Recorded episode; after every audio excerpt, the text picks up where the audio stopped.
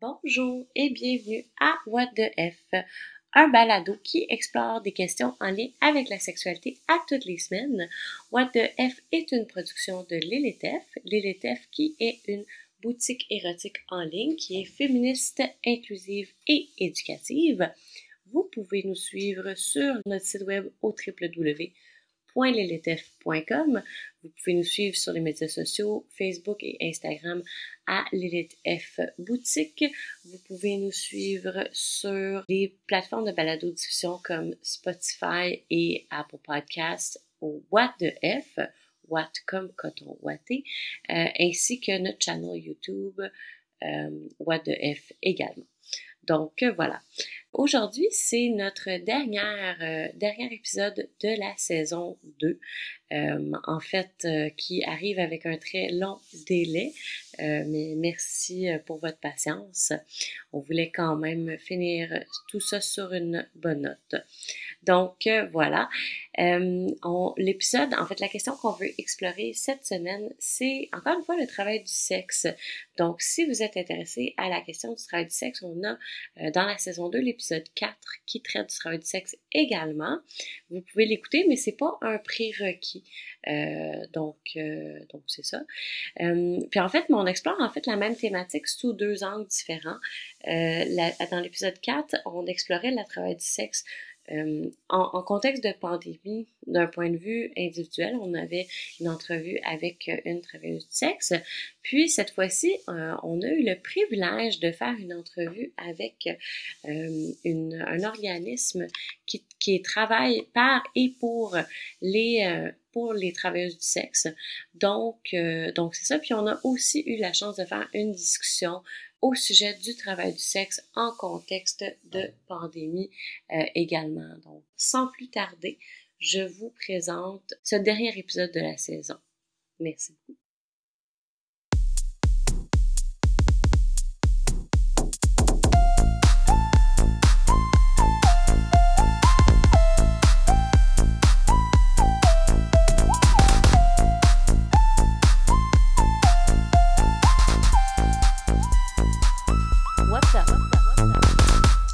Donc, euh, bonjour, on est ici avec euh, Marlène de chez Stella pour faire une petite entrevue qui va traiter en fait un peu de, euh, la suite, un peu de la première entrevue qu'on a eue avec quelqu'un qui faisait du travail du sexe. Puis, on va parler un peu de, ben, de la réalité. En fait, qu'est-ce que Stella est? C'est qui Stella?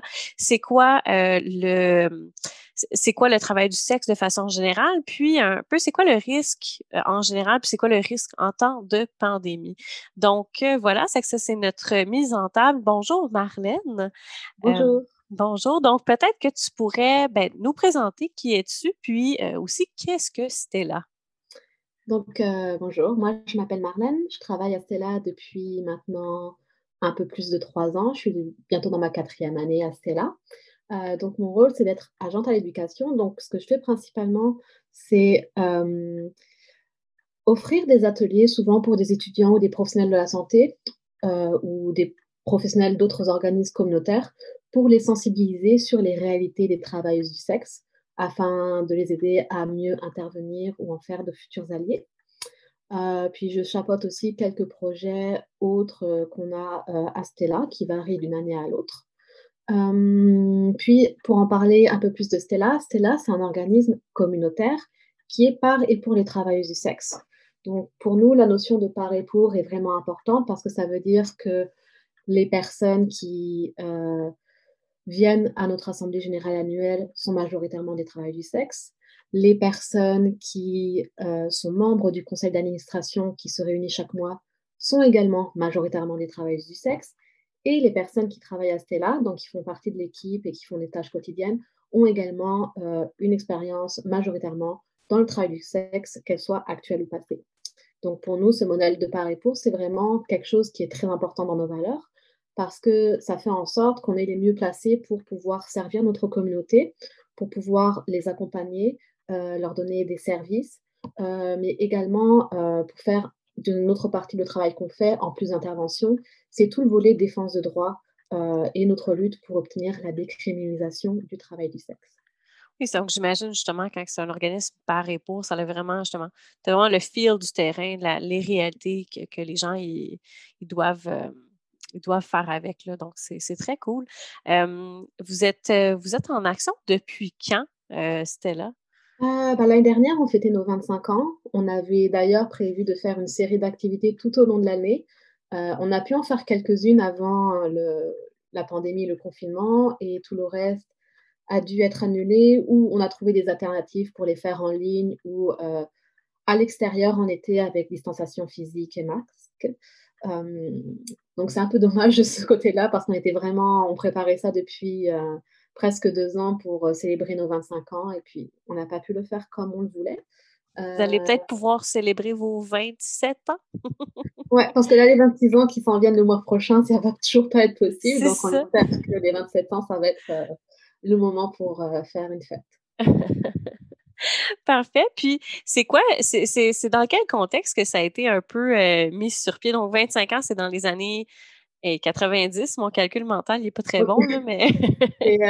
C'était en 1995 qu'on a vu le jour. ce qu'il faut savoir, c'est qu'à cette époque-là, donc dans les années 80 et 90, on était en pleine crise du VIH au pic de la pandémie où on avait beaucoup de personnes qui étaient infectées par le virus, qui mouraient des suites des complications du virus.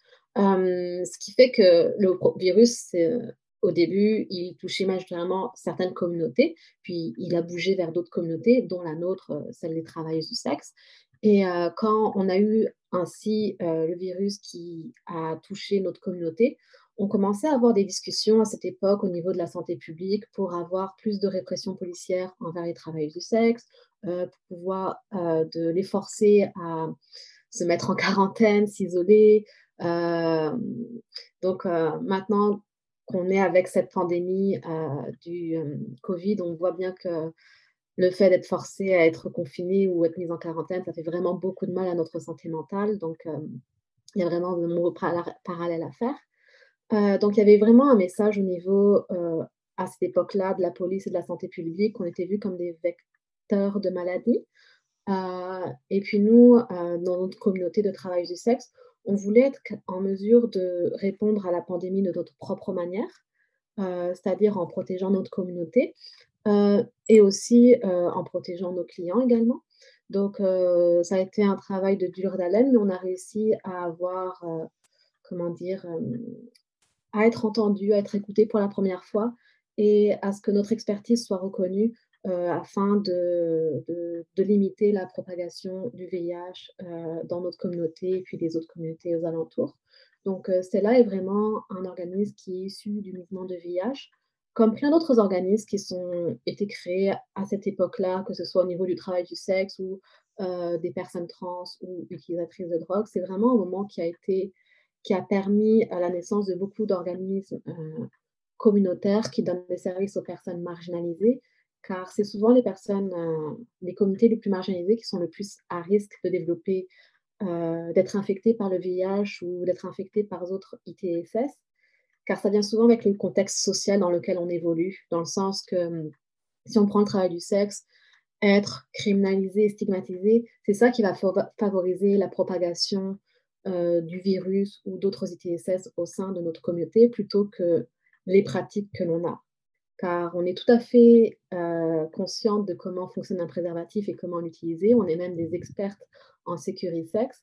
Mais quand on est dans un contexte où on doit se cacher de la police, euh, ou quand on se fait arrêter par la police à l'époque, dans les années 90, le fait d'avoir des préservatifs pourrait être retenu comme nous, comme une preuve qu'on faisait le travail du sexe et donc avoir un amende, euh, ça limitait vraiment notre, euh, notre possibilité de rester en sécurité quand la décision que tu dois prendre euh, avant de commencer ton quart de travail, c'est de te dire est-ce que je me protège contre le virus et, et, je prends le risque de me faire arrêter par la police ou j'essaye de ne pas me faire arrêter par la police, mais ma santé sur le long terme va peut-être décliner. Donc, c'était ça la réalité qu'on pouvait avoir back in the day.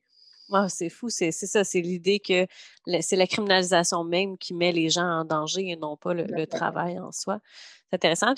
J'aimerais aussi faire la parenthèse pour dire que c'est un peu fitting que vous êtes né dans une pandémie, puis c'est une pandémie qui vous a empêché de célébrer votre 25e anniversaire, mais ça veut sûrement dire que vous allez en sortir plus fort. Euh, en tout cas, plus fort, plus forte.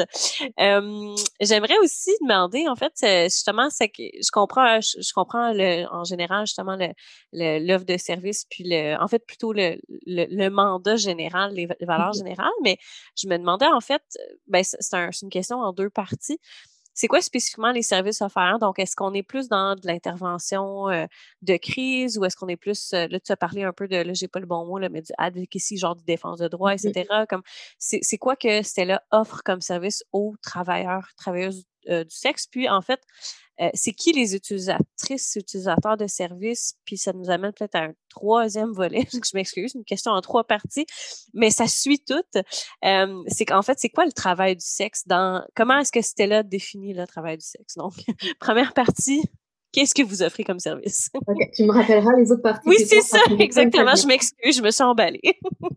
Alors, euh, en fait, Stella fait deux axes de travail principaux, mais qui sont complémentaires. On a de côté l'offre de service, euh, l'intervention que l'on fait, et puis de l'autre, on fait de la défense de droit. Donc, euh, dans l'offre de service qu'on fait à notre communauté, donc euh, l'intervention, c'est vraiment aller à la rencontre des travailleurs du sexe sur leur lieu de travail ou les contacter via leurs annonces pour leur présenter notre organisme, euh, leur donner du matériel euh, de, pour travailler. Donc, généralement, on leur donne euh, des préservatifs parce qu'elles ont des, des, préservatifs gratuits. Donc, forcément, c'est gagnant pour commencer à avoir ce lien-là parce que ça fait une dépense en moins pour le travail. Tout à fait. puis, quand on les rencontre, on parle un peu de, des autres services que l'on offre parce que on fait plein de choses. Enfin, avant la pandémie, on avait la possibilité de faire plus de choses que maintenant. On est un peu plus limité. on avait plein d'activités qui se passaient au local pour permettre au travail du sexe de briser l'isolement. car à, cause de la stigmatisation, c'est très dur pour les travailleurs du sexe d'être out auprès de leurs amis ou de leur famille, car elles ont peur d'être jugées. et pour celles qui travaillent de façon solo, il y a aussi une barrière supplémentaire parce qu'elles ne sont pas en contact avec leur communauté. Donc, avoir accès à des activités, ça leur permet d'être en lien avec d'autres travailleurs du sexe, de se sentir moins seules et de développer des liens. Et aussi peut-être échanger avec elles pour voir comment elles peuvent euh, se maintenir encore plus en sécurité. Puis elles peuvent aussi avoir ces discussions avec nos intervenants pour voir comment euh, elles peuvent, euh, d'une certaine manière, améliorer leurs conditions de travail et puis s'affirmer dans les limites qu'elles posent avec leurs clients. Donc ça, c'est une partie des services que l'on fait. On avait donc des activités au local. Ça ressemble quasiment à une euh, communauté de pratiques, on dirait, de, d'échange des bonnes pratiques puis des, des, pratiques de sécurité sexe, comme, euh, comme vous dites. Oui. Euh, une des activités qui était le plus populaire au local, c'était le souper communautaire qui avait lieu chaque mois. En ce moment, on a réussi à maintenir une activité parce qu'on l'a fait en ligne. C'est un club de lecture qui se réunit aux deux mois et qui lit un livre qui est écrit par une travailleuse du sexe ou qui parle du, travail du sexe. Donc, euh, ça se fait. On a un livre en anglais et un livre en français, donc on fait une alternance. Et puis, on alterne aussi entre les styles. Ça peut être des romans, ça peut être des essais, ça peut être des bandes dessinées. Donc, on fait vraiment ça pour offrir une variété de, de livres possibles. Et puis, ça permet aux personnes de garder ces livres-là parce qu'on leur donne, puis de commencer à avoir leur euh, petite bibliothèque euh, travail du sexe. Qu'est-ce qu'on offre aussi d'autre? Euh, On a aussi un bulletin mensuel, euh, le bulletin stellaire qu'on produit chaque mois, euh, qui est un outil très important. Puis c'est un des premiers outils qu'on a développé parce que là-dedans, on retrouve toutes les activités qui ont lieu au local, les dates importantes au niveau du militantisme, des conseils sur, par exemple, quand il y avait une augmentation du risque de ticket ou quand il y avait des changements comme avec le couvre-feu, bah, on décortiquait un peu tout ça pour d'une façon, le vulgariser en fait pour que ce soit simple de compréhension. On a aussi un bottin des ressources là-dedans pour les personnes qui ont besoin d'une aide spécifique qu'on n'est pas en mesure d'apporter, comme euh, trouver une place dans un refuge ou avoir accès à une banque alimentaire. Euh, puis on a aussi un outil très important dedans qui est euh, la liste des mauvais clients et agresseurs. Parce qu'à cause de la relation conflictuelle qu'on a avec la police et tout le mépris que les policiers ont envers les travailleurs du sexe, c'est très très rare qu'une travailleuse du sexe veuille aller à la police porter plainte contre euh, un agresseur. Mhm. Donc généralement, elles veulent quand même par solidarité garder euh, leur communauté euh, safe, les garder en sécurité. Donc, elles nous contactent pour nous donner les détails de l'agression avec le maximum de détails possible sur l'agresseur. Donc, généralement, on a hum, souvent son adresse, je veux dire, si ça s'est passé au domicile de l'agresseur, on a son adresse, son numéro de téléphone, ou sa plaque d'immatriculation. Donc, on met toutes ces infos juste en cachant les derniers numéros pour ne pas dévoiler tout ça parce qu'on pourrait avoir des conséquences légales, nous. Mais suffisamment d'informations pour que s'il contacte une autre travailleuse du sexe, cette dernière qui aura accès à ce bulletin pourra donc se protéger et ne pas voir cet agresseur. Cette liste s'appelle la liste des mauvais clients et agresseurs. Et là, j'ai parlé des cas des agresseurs. Mais nous, on fait la nuance entre ce qu'est un agresseur et ce qu'est un mauvais client. Donc, l'agresseur, c'est vraiment quelqu'un qui va avec une intention euh, de faire de la violence envers nous, de nous agresser. Et un mauvais client, c'est quelqu'un qui n'est pas le fun, qui va chercher à négocier nos tarifs, nos services, ou qui va pas se pointer au rendez-vous. Euh, ça, ça, peut être plein de choses, mais c'est pas forcément quelqu'un qui a une intention de, de nous faire mal. Donc, ça permet au travail du sexe, quand elles, ont quand elles voient qu'il y a un mauvais client dans le bulletin qui les a contactés, elles peuvent prendre la décision de voir si ça, leur, si ça lui tente euh, de rencontrer cette personne ou non. Oui, effectivement, ben, j'imagine un mauvais client, c'est pas, euh, c'est pas comme un client qui, qui, a comme une agression. Ça peut être fatigant, ça peut être euh, incommodant, mais un coup mal pris, ça peut être un risque qu'on veut prendre versus une agression, probablement pas. Un mauvais client pour une peut être ne peut ne pas l'être pour une autre. Donc, c'est vraiment avec nous comment on le sent, si on est capable de gérer ça. Oui, j'imagine que les mauvais clients, ils ont aussi des mauvaises journées. en fait, c'est ça. Puis ma question de plutôt, en fait, c'est à savoir, j'imagine que tu es au courant de tout ce qui s'est passé là, avec la liste dit son nom, tout ça. Je me demandais mmh si ça avait un impact sur euh, la manière que vous, vous gériez votre liste ou si vous vous sentez interpellé par cette cette, euh, le dénouement de cette situation-là, parce que le dénouement malheureux, c'est, ça a été que les, euh, les euh, propriétaires de la liste doivent se, dévoiler, en fait.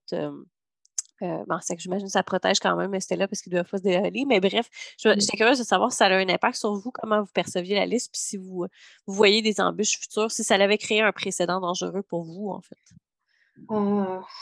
Ben nous, en fait, on a vu plein de discussions au niveau de notre liste de mauvais clients parce que c'est pas le seul outil qui existe dans la communauté des travailleurs du sexe. Il y en a d'autres qui ont d'autres manières entre elles de communiquer leurs mauvais clients à, elles. Soit elles gardent leur propre liste, ou soit elles sont plusieurs à partager leur liste pour se maintenir en sécurité. Euh, les agences peuvent avoir leur propre liste qu'ils gardent pour eux. Donc c'est quand même quelque chose de, on va dire, il y a quand même des risques, c'est quand même dangereux. Donc c'est pas quelque chose qu'on veut rendre euh, accessible en ligne. Parce qu'à un moment, on se demandait si on voulait tout centraliser sur notre site internet, mais ça venait avec pas mal d'enjeux que, et de réflexions à avoir, et puis au niveau des, des conséquences que ça pouvait avoir pour nous, que finalement, on préfère rester avec cette méthode-là. Mmh de, de, juste mettre les derniers, les mauvais clients qui ont agressé, euh, les, les, derniers mauvais clients et agresseurs dont on nous a fait part, de les publier là-dedans. c'est la seule moyen qu'on a trouvé de, de continuer à fonctionner euh, pour ça. Sans trop que vous vous mettiez à risque finalement. C'est euh, c'est intéressant. Puis, en fait, c'est que je vais, je vais relancer mes questions subséquentes après dans, dans ce cas-là maintenant. Euh, c'est que ça, c'était quand même une l'offre de service qui est assez, assez large, on voit, de, de, de chez Stella. Après, comme je disais, en plus de ça, des services qu'on donne directement au travail du sexe, on a tout nos travail, tout le travail visible en quelque sorte, parce que quand on parle de Stella dans les médias, c'est souvent quand on fait du militantisme, euh, donc tout ce qu'on fait pour obtenir la décriminalisation totale du travail du sexe, c'est souvent euh, la chose pour laquelle on est le plus connu euh, du grand public. donc pour nous, c'est vraiment sensibiliser tout le monde, que ce soit quand on fait les ateliers que, que, je donne une fois par mois ou, ou, deux mois, ou quand on va voir les politiciens pour les sensibiliser sur nos enjeux pour obtenir la décriminalisation totale du travail du sexe, car c'est la seule moyen en fait qu'on a de garder les travailleurs du sexe en santé, en sécurité. Et c'est vraiment une approche qui est basée sur le bien-être et les droits humains et la protection euh, des travailleuses. C'est vraiment, c'est vraiment intéressant. c'est, important justement d'avoir des, des euh, mon Dieu, je, suis vraiment anglophone aujourd'hui. Je suis comme des vocal advocates, mais des personnes qui peuvent justement euh, défendre, défendre les droits des personnes qui sont, dans certains cas, pas, je pense que c'est ça, c'est pas pour mais qui sont plus, qui peuvent être plus vulnérables, surtout face à la loi. Là. donc, c'est ça. Puis, en fait, je me demandais aussi, ça fait, c'est quoi les, en fait, c'est qui les utilisateurs, les utilisatrices, c'est qui va, c'est qui que vous ciblez avec ces services-là? On dit, on, on dit les travailleuses du sexe. donc, est-ce que c'est seulement des, des femmes, ces personnes qui s'identifient comme femmes? Puis, c'est quoi le travail du sexe, en fait? C'est qui, c'est qui qui est couvert dans ce chapeau-là de, de, travail du sexe? Donc, euh, nous, là depuis en fait notre existence en 1995. On a décidé de donner nos services aux travailleuses du sexe et on a défini ça comme toutes les personnes qui, dans le cadre de leur travail ou dans leur vie personnelle, s'identifient en tant que femmes. Donc, on a dès le début inclus les femmes trans et les personnes avec euh, d'autres identités de genre euh, dans leur vie de tous les jours au travail. Donc pour nous, ça a toujours été quelque chose d'important d'avoir, de reconnaître ça. Donc euh, les hommes cis n'ont pas accès à nos services, mais, il existe un autre organisme communautaire pour les travailleurs du sexe euh, auquel ils peuvent euh, faire appel à leurs services. Et pour ce que, en fait, est le travail du sexe, en fait, souvent on a cette idée que le travail du sexe, c'est juste un autre terme pour parler de, d'escorte ou de personnes qui font ce travail dans la rue, donc avec cette idée que c'est seulement des services pénétratifs et sexuels. Alors qu'en fait, dans la réalité, c'est vraiment plus vaste que ça. Il y a plusieurs métiers différents dans l'industrie qui sont euh, reconnus dans, faisant partie du travail du sexe. Et c'est vraiment, en fait, dès qu'on a euh, cette intention de vendre des services érotiques ou sexuels, qu'il y ait pénétration ou non, euh, contre de l'argent ou une autre forme de rémunération comme de la drogue des cadeaux, un toit où dormir, ou ce genre de choses, c'est le travail du sexe.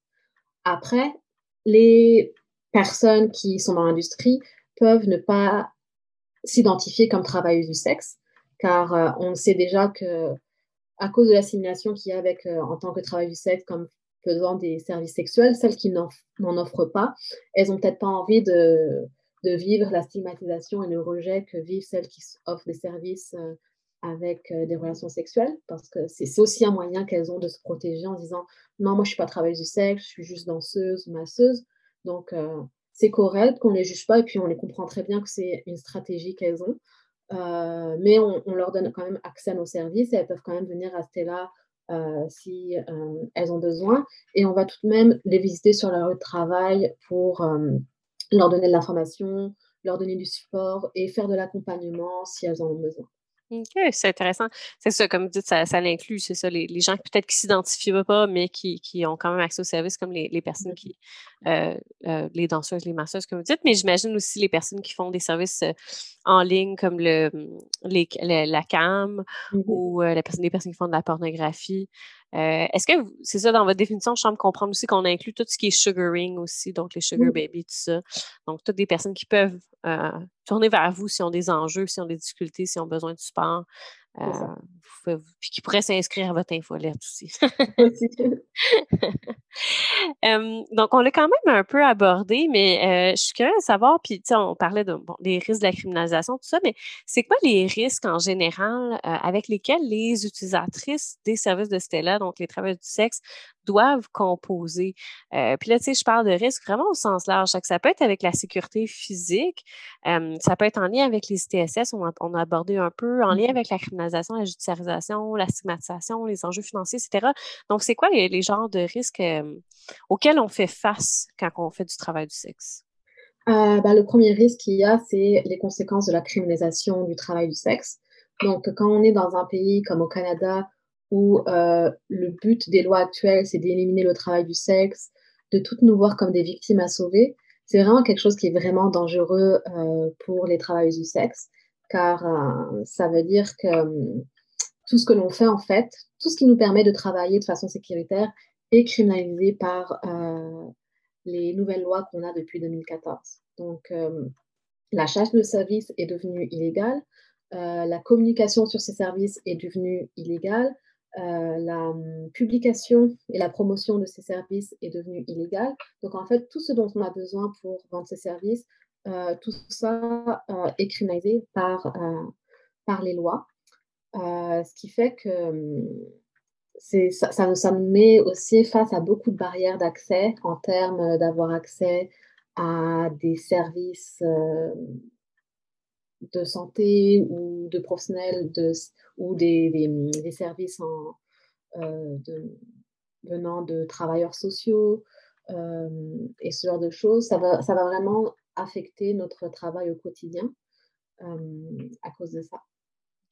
C'est intéressant, justement, c'est, j'avais entendu dire aussi que justement cette idée-là aussi, là, j'ai, peut-être pas les bons termes, là, ça fait qu'ils mmh. corriger, là, mais qu'on peut pas tirer des profits du travail de sexe d'autrui. Puis je sais que ça, c'est ciblé vers le proxénétisme, mais en réalité, ça fait que les personnes, par exemple, les, les escortes ou les travailleurs du sexe qui ont recours, mettons, à un chauffeur ou un gardien pour les conduire à leur rendez-vous puis pour les protéger, ils peuvent pas être là finalement parce que eux autres, ils, ils, tirent des, des, fruits de travail de sexe de quelqu'un d'autre, sont considérés comme des, des pimps, là, dis-je avec mes, mes guillemets. C'est ça, on se rend compte vraiment qu'il y a une différence entre qu'est-ce que c'est le proxénétisme, la définition légale, et la perception sociale qu'on en a.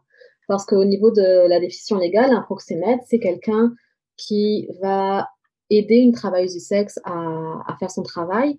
Puis, euh, il n'y a même pas une question que son service est rémunéré parce qu'il y a des personnes qui, si ton amie est ta chauffeuse pour t'emmener à ton rendez-vous et qu'elle fait ça gratuitement parce que vous êtes amis, vu qu'elle t'aide dans ton travail, elle est considérée comme étant ta proxénète parce qu'elle est euh, ton driver à ce moment-là.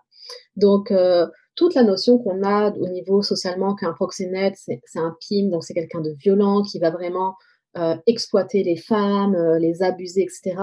dans la définition légale, tout ça, ça n'a rien à voir. La violence n'y est même pas inscrite. ce qui fait que une des choses pour lesquelles on se bat aussi à Stella, c'est outre la, décrimination du travail du sexe, c'est la décrimination au niveau de tous les aspects. Donc, que les clients aussi soient décriminalisés euh, quand ils achètent nos services, mais aussi que les personnes avec qui on décide de s'associer ou de travailler pour soient eux également euh, décriminalisés.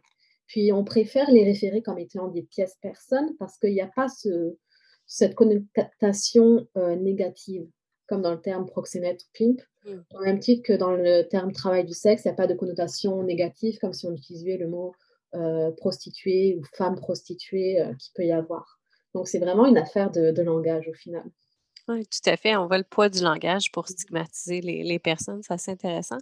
Puis, euh, ça, on sait qu'on parlait un peu ben, justement de la stigmatisation puis de, de, la, judiciarisation, de la criminalisation. Euh, je me demandais aussi, tu sais, en fait, je pense que deux enjeux probablement qu'on n'est pas vraiment, qu'on on met souvent de l'avant quand on parle du travail du sexe, c'est les risques pour la sécurité physique euh, versus les risques pour, euh, et également les risques en lien avec les ITSS, que je pense qu'on peut les mettre en fait ensemble. Il y a un overlap définitivement conceptuel entre ces deux, ces deux trucs-là. Je me demandais, en fait, c'est quoi la réalité? Parce que entre justement cette image-là qu'on peut se faire justement des, des travailleuses du sexe qui sont des des, personnes peut-être plus vulnérables ou etc. versus la réalité de la situation. Ben, il y a des gens qui sont qui sont en situation de grande vulnérabilité puis qui ont qui vivent peut-être des abus, euh, qui ont rapport ou non à leur travail du sexe. En fait, c'est peut-être c'est quoi une une manière plus réaliste de, de brosser ce portrait-là en termes de sécurité physique, puis aussi avec les ITSS, parce que encore une fois, on l'a dit tantôt, tu parlais de, de, de vecteurs de transmission du VIH, mm-hmm. cette vision-là, mais c'est quoi la réalité en fait? Euh, bah, j'ai plus le nom de l'étude en tête, mais il y avait une étude qui avait été faite il y a quelques années qui avait trouvé que euh, le moment où les travailleurs du sexe étaient le plus à risque d'être infectés par une ETSS ou par le VIH, c'était dans les six premiers mois de leur carrière, parce que c'est généralement le moment où on est le moins informé, où on prend le plus de risques, on n'est euh, on connaît pas vraiment quels sont les organismes autour de nous, où on n'a pas de communauté pour parler avec ça, de, de, de, de son travail et comment se, se rendre en, en sécurité ou de comment imposer ses limites quand on est avec un client un peu pushy. Donc, euh, c'est vraiment dans les six premiers mois qu'on a plus de chances d'être euh, euh, infecté par une ITSS ou autre. et c'est pour ça que nous, c'est là tout le travail que l'on fait à là en termes de outreach, c'est-à-dire l'intervention que l'on fait d'aller à la recherche du travail du sexe. C'est on fait ça autant en allant dans les salons de massage, dans les clubs de danseuses et dans les agences d'escorte que en checkant les petites annonces sur Internet pour rentrer en contact avec les travailleurs du sexe pour euh, leur euh, donner du matériel, mais aussi donner de l'information sur comment mieux se protéger. Oui, c'est intéressant, c'est que justement, tu sais, comme c'était le fait de, la distribution de matériel, euh, euh, des préservatifs, tout ça pour, se protéger. Est-ce que, est-ce que, est-ce que le port du, euh, du condom, du préservatif de façon générale, est-ce que c'est quelque chose qui, j'imagine, qui, est assez bien intégré quand tu fais cette. Oh oui, tout à fait. Je veux dire, les travailleurs du sexe ont été les, été les premières à développer et normaliser le port du condom avec leurs clients parce que dans les années 80-90, quand on avait le, le VIH qui faisait rage, euh, c'était une des seules manières pour elle de s'assurer de travailler de rester en santé. Puis, euh, c'est sûr qu'à ce moment-là, à cette époque-là, il y avait plus de négociations de la part des clients, mais euh, on peut remercier les travailleurs du sexe d'avoir fait tout ce travail d'éducation pour s'assurer que de normaliser le port du condom des hommes avec leurs partenaires.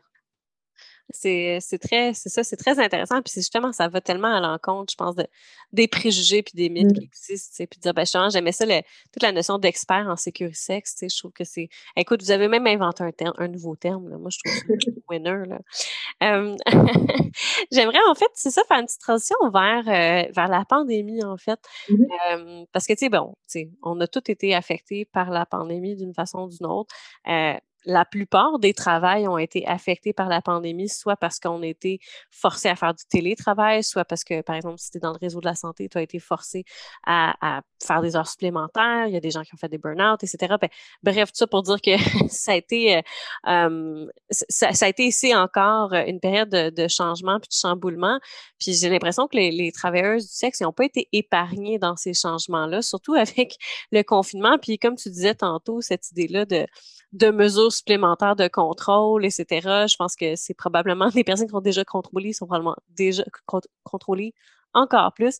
Donc, en fait, comment est-ce que comment est-ce que ça a changé en fait la, la, la, vie et surtout le travail de ces de ces travailleurs du sexe là euh, la pandémie? Ben, c'est sûr que nous, les conséquences de la pandémie sur notre communauté a été catastrophique. Parce que comme on le disait plus tôt, euh, comme le travail du sexe est rendu criminalisé au Canada, ça veut dire que l'argent que l'on reçoit euh, grâce à ce travail est considéré comme le fruit de la criminalité et donc euh, n'est pas considéré comme un revenu euh, qui peut être remplaçable. Donc, on n'a pas eu accès, enfin, en général, on n'a accès à aucune prestation gouvernementale, mais la PCU qui était un peu plus, comment dire, moins contrôlée au début sur qui pouvait y avoir accès, même ça, on n'a pas pu y avoir accès. Euh, certains travailleurs du sexe ont eu la chance de pouvoir avoir accès à la PCU si elles avaient fait 5 000 dans la dernière année ou qu'elles étaient à jour dans leurs impôts. Mais toutes celles qui sont dans des situations plus euh, précaires et marginales, euh, qui sont vraiment dans la survie, ou même celles qui sont sur le bien-être social, vu qu'on ne pouvait pas cumuler les deux, toutes celles-là étaient vraiment dans une situation vraiment catastrophique où elles ont été oubliées par le gouvernement où aucune alternative ne leur était proposée, euh, car euh, personne dans l'industrie ne voulait continuer à travailler, parce que tout le monde voulait se garder en santé, soit parce qu'on était soi-même euh, immunocompromise, ou parce qu'on avait quelqu'un dans notre famille ou des enfants et qu'on voulait les protéger.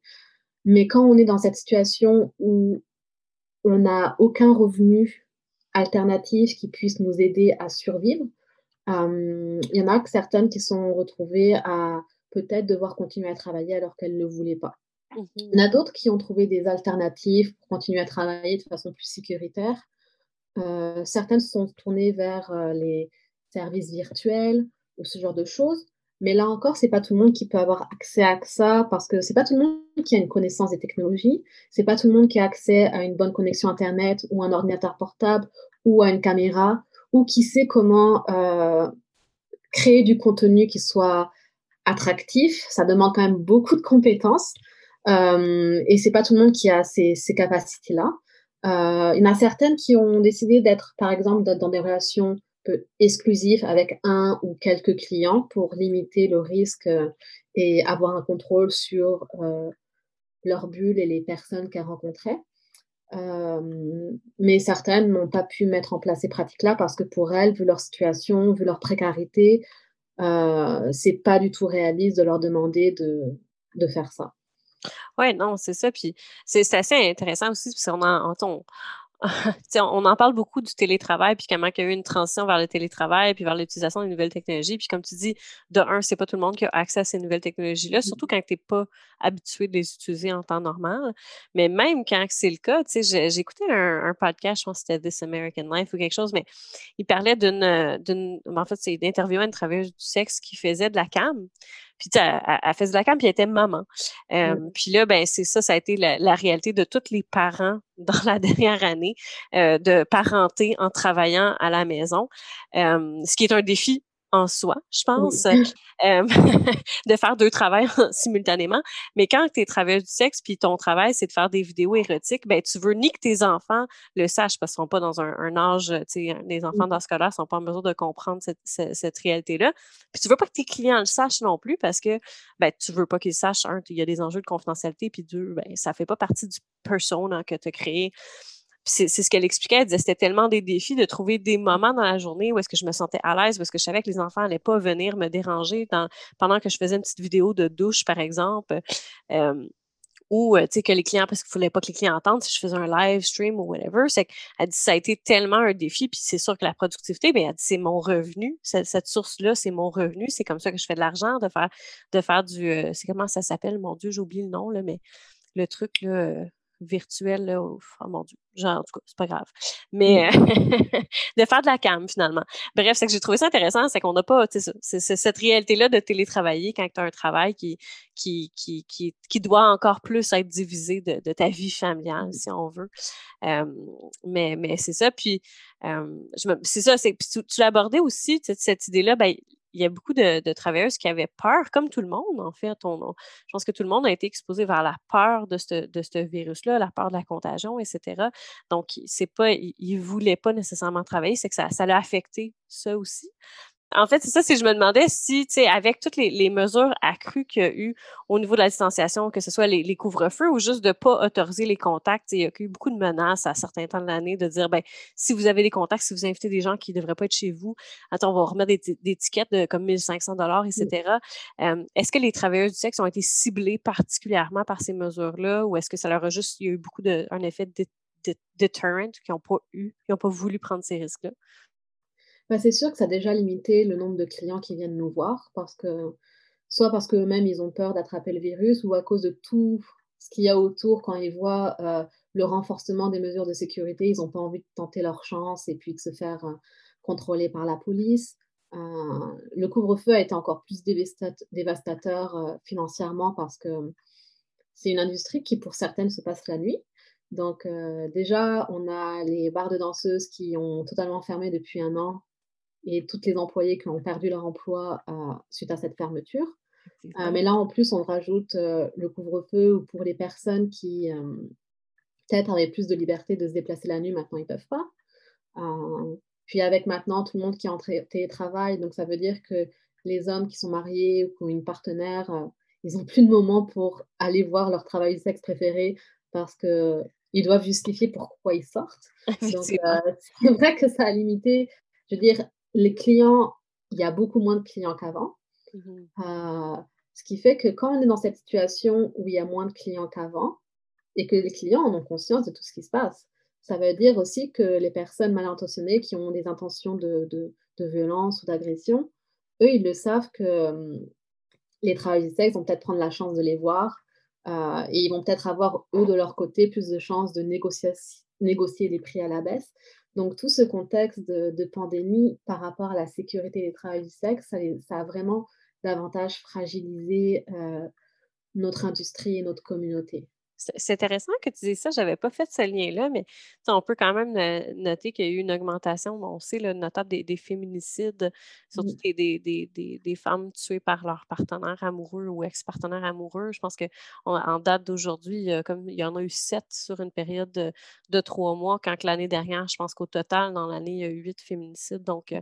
on est vraiment dans une, période de, de, crise intense. Puis je, me demandais en fait s'il y a eu une augmentation des actes de violence euh, auprès des, travailleurs du sexe euh, en, en, raison du fait, comme tu dis, qu'il y a un peu moins de barrières protectrices, puis on est beaucoup plus dans un état ben, policier de, vigilance que de, protection, surtout en ce moment en pandémie. Là. Ben, moi, de mon côté, ce que je peux dire, c'est que, vu que je, gère le bulletin stellaire et donc la liste des mauvais clients agresseurs, qu'on transmet à chaque fois les, les nouveaux cas d'agression, euh, moi, de mon côté, j'ai noté que oui, il y avait une hausse euh, dans les personnes qui nous communiquent ça. Après, comme je le disais, il y a d'autres euh, personnes qui ont leur propre liste ou leur propre moyen de voir quels sont les mauvais clients et agresseurs. Et c'est vrai que c'est des choses qui vont malheureusement à la hausse. plus de perte de temps ou plus de clients menaçants et dangereux. Ouais, ben oui, c'est c'est ouais, c'est c'est pas une période facile, hein. Non. en fait, je me demandais ici, c'est que là, on voit que la pandémie, la COVID-19 a beaucoup affecté euh, la vie des, des le, puis le travail des travailleurs du sexe. Je me demandais comment est-ce que ça a affecté l'organisme Stella dans votre capacité à dispenser vos services? Euh, donc forcément, nous, on a été davantage limités. On a eu la chance de ne pas avoir à fermer notre local à aucun moment. On a toujours été ouverte depuis euh, le début de la pandémie. C'est juste qu'au niveau de ce qu'on pouvait faire, on a été limité parce que toutes les activités sociales qu'on avait ont été mises en pause. Donc plus de souper communautaire, plus d'activités de massage ou d'aromathérapie. Donc, on a essayé de maintenir euh, ce qu'on pouvait en ligne, comme le club de lecture que j'ai parlé plus tôt, il me semble. Euh, mais c'est à peu près tout dans les activités, on va dire, socialisantes. Euh, on n'a pas vraiment pu faire grand-chose. Et puis, en termes du local en lui-même, parfois, on avait des personnes qui venaient juste pour chiller, pour profiter de la connexion Internet, pour jaser avec des intervenants, pour avoir aussi ce côté social, mais plus en, euh, informel et pas lors d'activités qu'on organisait, qu'on publicisait. Puis ça, malheureusement, on ne peut plus le faire euh, parce, que, parce que nous, on limite le nombre de personnes qui peuvent entrer au local. Donc, avoir quelqu'un qui reste pendant une, deux, trois heures, c'est plus du tout euh, quelque chose qu'on peut faire, malheureusement. donc, on peut seulement avoir des visites rapides pour venir prendre du matériel ou pour poser des questions. donc, ça a été très limité par rapport à ça. On a aussi eu pendant un moment pas eu la possibilité de faire nos shifts euh, d'intervention, d'outreach à l'extérieur dans certains quartiers. Euh, on a aussi eu euh, la clinique médicale. C'est aussi un des services que l'on offre, que j'ai oublié de mentionner, parce qu'on avait une infirmière qui venait chaque semaine, qui prenait jusqu'à quatre personnes pour faire des, des, tests de dépistage ou autre chose, tout ce qu'une infirmière peut faire. elle faisait ça de manière anonyme et gratuite, donc il n'y avait pas besoin de carte de RAMQ. Euh, mais à cause de la pandémie et tout, euh, la clinique médicale est annulée. Mais l'infirmière reçoit toujours des participantes au CLC où elle travaille. C'est juste qu'il n'y a plus la clinique qui se passe à notre organisme même. On a aussi malheureusement euh, pas pu continuer à aller en prison parce que généralement on y allait une fois par mois car on a beaucoup de personnes de femmes incarcérées qui appellent Stella pour qu'on puisse faciliter leur sortie ou la communication qu'elles ont avec leur avocat ou leur famille pour, euh, dont elles ont besoin pour faciliter leur vie en prison. Et donc, pour nous, aller faire des ateliers, les rencontrer une fois par mois, bah, ça permettait aussi de créer des liens.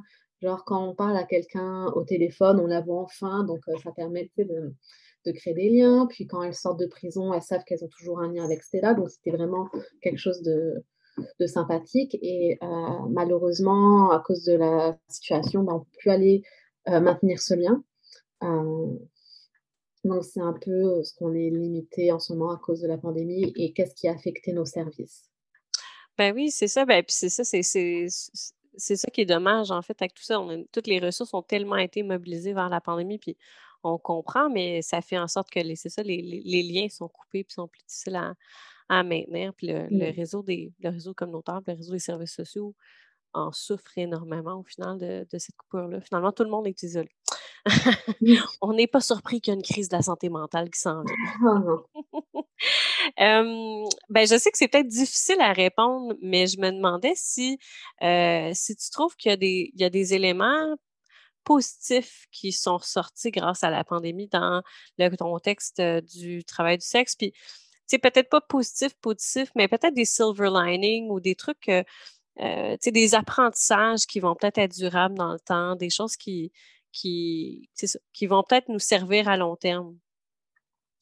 Euh, je ne sais pas si c'était positif. Nous, ce qu'on a vu au début de la pandémie, c'est beaucoup de solidarité euh, et dans notre communauté, des communautés alliées qui organisaient des levées de fonds pour les travailleuses du sexe, pour les aider, les aider financièrement. Euh, c'est pas quelque chose qui a eu lieu juste au début de la pandémie. Même là, dernièrement, c'était la semaine, euh, samedi de la semaine dernière, il y a eu un téléthon avec des performances burlesques sur une période de 12 heures pour récolter de l'argent pour notre organisme.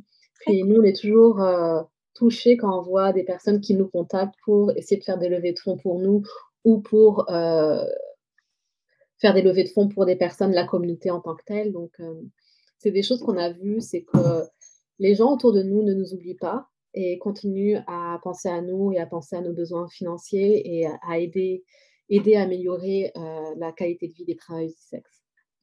c'est ça, c'est malgré cet isolement-là, il y a comme une mobilisation puis, qui, qui demeure. C'est vrai que c'est quand même beau. Mais j'ai une question, par exemple, pour finir sur une bonne note.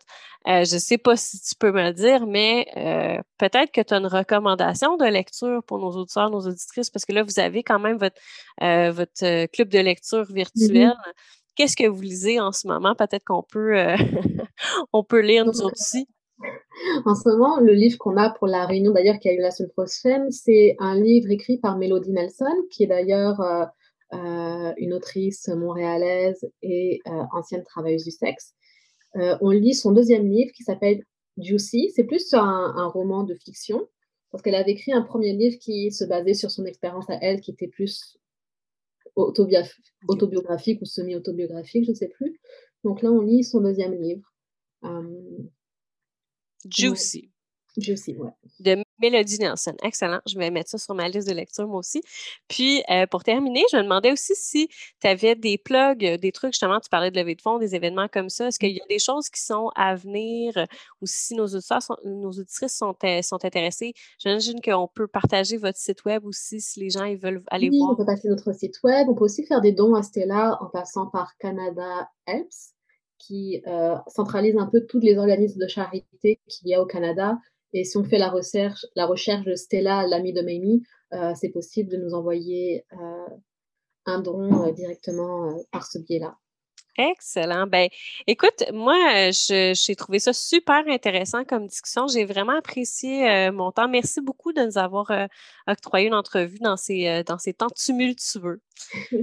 Ben, merci beaucoup pour l'invitation. Puis j'espère qu'on aura l'occasion de refaire un podcast avec toi. Définitivement.